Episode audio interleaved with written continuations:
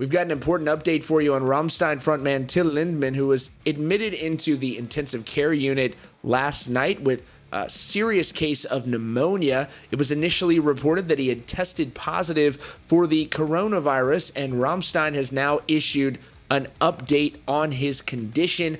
Publication Bild, a German newspaper, initially reported that he was in the intensive care in a Berlin hospital, which was true, but it was reported as well that he was diagnosed with COVID 19, and that has since been determined to be false. The 57 year old heavy metal legend is said to be doing much better, and here is the following message from the band. They wrote yesterday evening Till Lindemann was admitted to a hospital on the band's doctor's advice. He spent the night in intensive care, but has been moved as he is feeling better.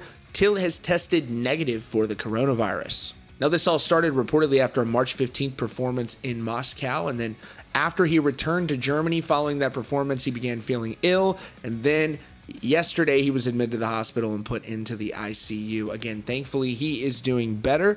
Uh, Germany does have a very large outbreak of the coronavirus, but they are said to be doing much better than other places in terms of both testing and treatment. Uh, we wish him all the best during his recovery, and it's very good news to hear that he is doing better. Anyways, that is all for now. Thanks so much for joining us today at Rockfeed. If you're new here, be sure to subscribe with notifications on. Check us out on Spotify or wherever else you consume podcasts. Thanks again for joining us, and we'll see you all very soon.